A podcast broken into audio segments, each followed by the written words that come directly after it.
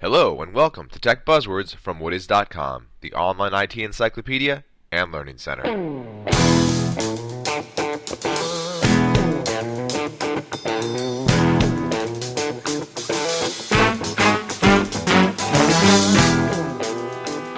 I'm Alex Howard, Associate Site Editor at Whatis.com. We invite you to visit Whatis.com, the secret of those who always seem to know it all, and sign up for the Word of the Day and Buzzword newsletters. Learn one new thing every day.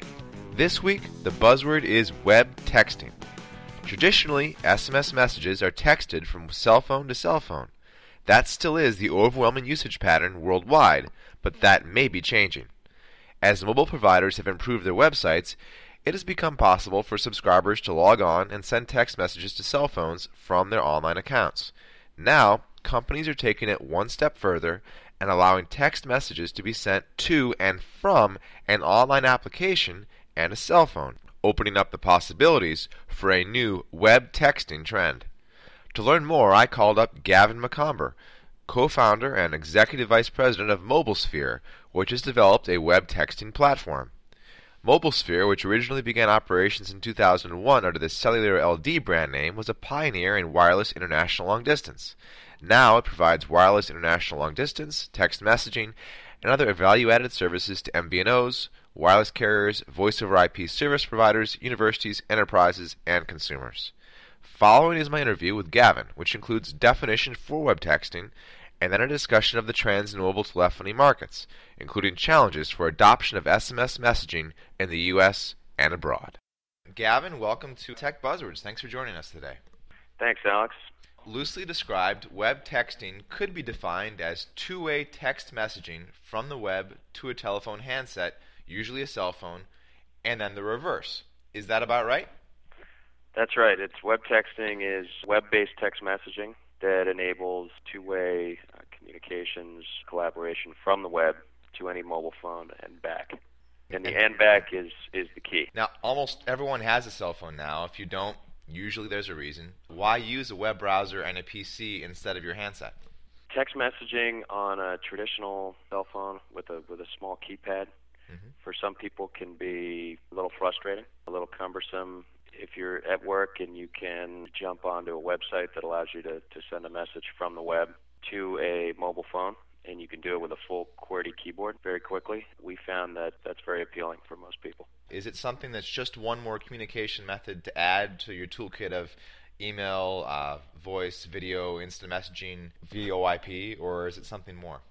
You know, I think it, it's unique because with text messaging, you can reach somebody almost immediately. So if I send somebody an email, they may not read that, uh, get around to replying to it for two or three days if it's over the weekend. If I send somebody a text message, it's uh, instantaneous, and and I might expect that they're going to get that message and reply to me within you know an hour or two. That that's I think what makes texting as popular as it is today. And when you now open up web texting from from the web, uh, you just create more points of access and, and uh, in some cases, uh, an easier point of, of access. Now, I usually use SMS as an adjunct to instant messaging where I actually can see if somebody is online and, and chat with them. And, and, some people's phones, not many, but, but quite a bit more than used to be now, have instant messaging as a client. Do you see that web texting is going to be equipped with some kind of similar presence technology where you can actually see whether people are available? That may be something we can add in the future. Uh, right now, we don't have presence management. You know, the challenge with presence management on a mobile phone today, if you have um, AOL or uh, MSN, Yahoo, IM on your phone, you've got to have that turned on and, and that application loaded up on your cell phone. Sure. So, many cases you don't have it, and then maybe your phone's off, you turn it on. With text messaging, you know you're going to be able to reach somebody. I find it very useful for uh, getting directions sent to me too or uh, movie times, etc. Absolutely. Yeah, and Google's actually uh, opening their search up to texting information to them has made that quite uh, useful as well. I, I use it all the time. Yeah. Much faster than making a 411 call. Absolutely, and cheaper. That's right. Um, actually, that leads us to the next question, though. How does web texting work? So web texting works by using an application on the internet. So we have you just log in to your account, you type a text message that has to be less than 140 characters, I believe, and then you press send. So very similar to sending a text from your cell phone. And then the text message is bridged from the internet onto the cellular network and delivers that message to a user's mobile phone. Your company has a uh, patent pending technology that involves building more intelligent handling of messages into a soft switch platform as the actual back end that makes this stuff work. Uh, can you talk a little bit more about that, including explaining what a soft switch is and how that works? Well, a soft switch is a, a switch that, that actually is used more for voice uh, applications. We started in voice side of the business with international calling from mobile phones the data side of the business uh, or, or uh, text messaging side uses uh, we don't send we don't send that traffic through a switch. Uh, it does go through a, uh, an SMS gateway and runs through our software platform. The other big question that always comes up when you're talking about online applications these days has to be security. It seems like anytime I expose any of my contact, uh, information, whether it's my cell phone or my home phone or my email address or even now my instant messaging handle, and certainly now my cell phone's SMS handle too, that number, I'm actually getting spam and whatever you want to call it. Um, and there's, I guess, uh, smishing now too, which is uh, phishing over SMS. How do you deal with security issues, and are you seeing that as a, a growing trend and an issue for uh, people building platforms like this? We have a very strict privacy policy, protect our users' data encrypted in, in our databases which sit in our co-location facilities. We're very cognizant of that trend, and certainly we are very respectful of our, our users' data. Spamming is becoming a, a has become much more prevalent on, on mobile networks, and uh, we're sort of reading weekly now about carriers that are uh, either uh, suing companies for. Well, I think two weeks ago, Verizon sued somebody for, uh, or actually won a suit for a couple hundred thousand dollars against a, a company that was spamming over their network. So uh, we certainly don't want to see what happened in the email industry occur in the mobile industry. It seems almost inevitable that that uh, the technologies like this that make it so much easier to send text messages could be adopted for commercial marketing, though, right? I mean, e- even though your company might be extremely respectful and great about privacy, just because of the way that data gets out, do you anticipate your cell phone being the recipient of a lot more of this stuff? Is that is that where we're going? Uh, you know, I I hope not, Alex. Uh, we have in our uh, in our application mm-hmm. built-in privacy protection features, if you will. I mean, first of all, you can't. we have group messaging and broadcast messaging, so you can send a, a message to a bunch of users at one time. We've capped that at 10, and a lot of our customers complain and say, "Well, I have a much bigger group. I'd like to send it out to uh, 4,000 people, and then all of a sudden we say, well, you, can, you just can't do that unless they have some sort of opt-in policy that they've employed. We're not going to allow people to to just start. Uh, start, well, first of all, we don't use we don't allow our product to be used for any commercial applications. Number one, and uh, number two, we just we just we monitor our our customers' usage pretty closely. Well, it makes sense. I was actually talking with the uh, UPS store here in uh, Cambridge about uh, the junk faxes that were such a problem in the 80s that Congress actually caught up and passed regulation against that kind of spam, and then CAN-SPAM Act used that as a precedent, and now it seems like there's um, we're rushing very quickly towards needing to apply that same kind of, of regulation to uh, the mobile sphere, uh, if not mobile sphere itself. Yeah, no, certainly. You know, I think the uh, we we haven't seen a lot of, of of spamming on mobile phones yet, and I think that's because the industry has been watching it very closely, and and when there have been incidences, uh, you know, the carriers have moved quickly to shut down uh, spammers. Uh, you know, they can actually obviously they control their own networks. They can block SMSs uh, from certain uh, uh, certain companies or um, you know certain sources, just just like email providers can block email from from from certain IP addresses. So so we'll I I think. Uh, I, I hope, as I said uh, a few minutes ago, I hope we don't. I hope uh, we don't have the same problem that we have with email, and I, I think it would be much more intrusive on a on a wireless phone, as you as you probably agree. Oh yeah, no, it's intrusive and immediate, and uh, from the early reports of the smishing attacks, where people uh, get SMSs from people they, they think that they're actually getting them from, and then go and go somewhere, which then may expose them to you know, keyloggers or rootkits or whatever the site has equipped on it. It's quite an effective method because people don't expect anything malicious on their cell phones quite yet. Aside from security issues, what about international issues uh, associated with it? Um, I mean, certainly when I've traveled abroad, I've found that uh, text messaging rates uh, and also blackouts uh, apply. Um, you know, where does web texting work now? Um, does it work in multiple carriers, multiple um, zones, or even multiple countries? Well, that's a good question. Uh, today, web texting allows you to send a, a text message from really any internet-enabled device. So anywhere you can get online worldwide, uh, you can initiate a, a, web text. With our service, uh, you, you, can uh, currently terminate uh, that text message to any mobile phone in the U.S. or Canada. We cover just about all the major carriers uh, in, in, in both uh, the U.S. and Canada. And we're working to open up other markets like Europe, Western Europe, Asia, maybe eventually uh, South America. But there are a lot of technical hurdles there and, and interoperability uh, constraints from you know being able to send a, a text from one carrier to another that involves different formatting and well, that actually leads uh, directly to the next question.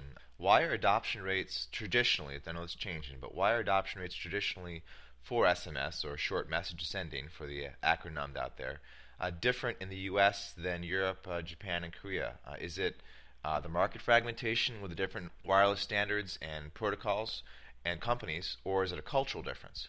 How do you see that, and, and do you see it changing? Good question. Yeah, I mean today about only about 40% of U.S. wireless subscribers send text messages from cell phones, and that number is about double in uh, in Europe. 70 to 80 percent of, of Western Europeans send text messages on a regular basis, and I, I think part of it is uh, cultural, um, but I think it's mostly it's it's really just uh, you know the if you take Western Europe, for example, Western Europe has traditionally been about 18 months ahead of the U.S. when it comes to cell phone penetrations, uh, cell phone usage, um. So, so we're we're uh, we're sort of we're playing catch up a little bit here, but in the last year alone, SMS is, SMS usage has just exploded in the U.S. and uh, we've seen incredible growth. I think actually uh, uh, faster growth than, than even Europe, Western Europe saw in, in you know 2004, 2005. Uh, we've seen in 2006 and now in 2007.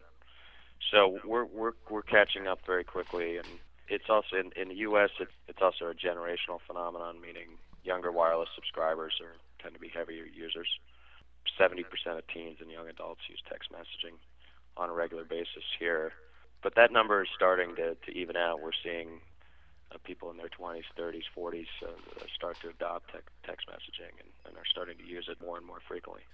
Well, I, I, couldn't help but wonder, as you mentioned earlier, one of the, the, the drivers, the reason that there's actually a, a niche for uh, web texting to come in is that for me, at least in the 90s, using most of those phones, there's both a hardware and an interface issue, as you know, to really be able to text quickly. Are Treos and BlackBerrys and other QWERTY-equipped handsets really changing that equation? Is that is that part of what's you know driving a lot of the email generation, as you, you term them. People say 25 to, to 40 as opposed to the, the younger kids. Um, is that what's doing it? I think there's probably some impact, but probably not much because if, if you look at the smartphone market, phones like BlackBerry's Treos, Motorola Qs, the, the Nokia's, uh, any phone that has a full QWERTY keyboard, it's a, it actually is a is a very small uh, segment of the of the entire cell phone market somewhere in the neighborhood of five to six percent. So that means 95 percent, 94 percent of Americans that have cell phones today are using uh, a smaller phone with a with a traditional keypad, and they're triple tapping to, to send a text message. Software is quite important then, so the predictive analysis of what words you mean becomes quite important in terms of your handset choice. I, th- I think it does. You look at uh, teenagers and and uh, maybe college kids, and they can text pretty quickly. If you're just starting to uh, to send text messages, it's great to start on the web, and that's why why we think uh, web texting is is uh, so appealing for folks.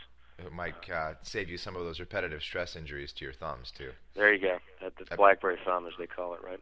Yeah, it used to be anecdotal, but now it's actually uh, really popping up, and I- I've heard quite a bit, not so anecdotal, too, about Japanese and Scandinavian teenagers who are getting the kinds of carpal tunnel syndrome you used to only see with 50-year-old secretaries because they're using these things so much. Unbelievable. Yep. Uh, so pretty, web texting. Pretty addictive. Yeah, sure. Um, well, to that point, I mean, hundreds of millions of cell phones, speaking of addictive things, were, were equipped with both still and video cameras last year and, and were sold. How do you anticipate the market for web texting changing with all those users wanting to save, edit, upload, and share all that multimedia content? Should I be asking you about web MMS sending yeah, next or web great, video? Yeah. Yeah. Great question, Alex. Great Yeah. question. The ability to send a photograph from the web to a user's cell phone Mhm. can be done today via email, but if you don't have an email equipped handset, which again, if you look at that smartphone market, it's five to six percent. So the large majority, significant number of cell phones out there cannot handle email. One of the features that we are that we have in the works for 2007 is to, is to be able to send MMS or you know, file attachments with your SMS message from the web. Now, is that MMS then, using that standard? Yes, that would be exactly. Yeah. It's just slightly different than a SMS, but uh, it's using that multimedia standard. MobileSphere, your company, is taking advantage of a market opportunity where consumers are replacing landlines with cellular handsets. And uh, to use the appropriate term, what is fixed mobile convergence and what's important about the trend? That, that's exactly right. That's that's what our company does. We we look for opportunities that, that emerge from the migration from fixed line mobile. The more people uh, cut the cord and, and begin using their cell phone as their only phone, even begin using their cell phone to make more and more calls versus their landline if they still have one, they're going to need services uh, that cater to that type of uh, usage lifestyle. Now, would you say that uh, web texting is the next step in the so-called consumerization of the enterprise, following the wake of email, instant messaging, uh, voice over IP, uh, you know, with Skype and other applications? There's certainly some some application in the enterprise market. We've had uh, a number of enterprise customers um, approach us, and if you think about in the financial markets, um, a lot of traders use instant messaging, and uh, the, and they actually execute trades over those types of platforms. But if you're not available, if you're not on IM, if you're not in front of your PC, the ability to shoot off a web text from your PC and have somebody respond to you uh, almost immediately is certainly desirable. Know, especially with the way the markets have been moving this past week. yeah, yeah, good point. We're always trying to make sense of the uh, IT alphabet soup here at, at What Is, and in fact, we have a, a daily tech trivia question that, that sends out a different acronym and explains it. Or in the introduction to this podcast, uh, I noted that MobileSphere's company description on mobilesphere.com uh, listed MVNOs next to wireless carriers and enterprises as one of your target markets. Uh, for the benefit of our listeners, uh, what are MVNOs and how do they work? Uh, MVNOs are, um, uh, and well, the well the acronym stands for Mobile Virtual Network Operator, Mhm. uh, as opposed to a mobile network operator. A, a mobile network operator would be a, a traditional facilities-based wireless carrier such as Cingular, Verizon, uh, Sprint, Nextel, etc. And a a mobile virtual network operator is a, a company that uh, leases airtime, if you will, uh, leases wireless minutes from one of the facilities based carriers. So they don't actually own their own networks or infrastructure. And uh, they tend to be more marketing focused, and uh, probably the largest MVNOs in, in the U.S. that some of your your uh, listeners uh, may may be aware of is Virgin Mobile, and uh, they they actually lease airtime from the Sprint network. So they'd be a good example of an MVNO. Well, Gavin, thanks so much for your time today. Thanks, Alex. Thanks again. For more about web texting, visit our definition at whatis.com and our sister site, searchmobilecomputing.com, to find related links and information about the technologies involved. And while you're there, don't forget to sign up for Word of the Day and Buzzword newsletters. If there's something we missed in today's podcast or some other subject you'd like us to cover in a future episode, let us know at editor at whatis.com. I'm Alex Howard, and this was Tech Buzzwords from whatis.com.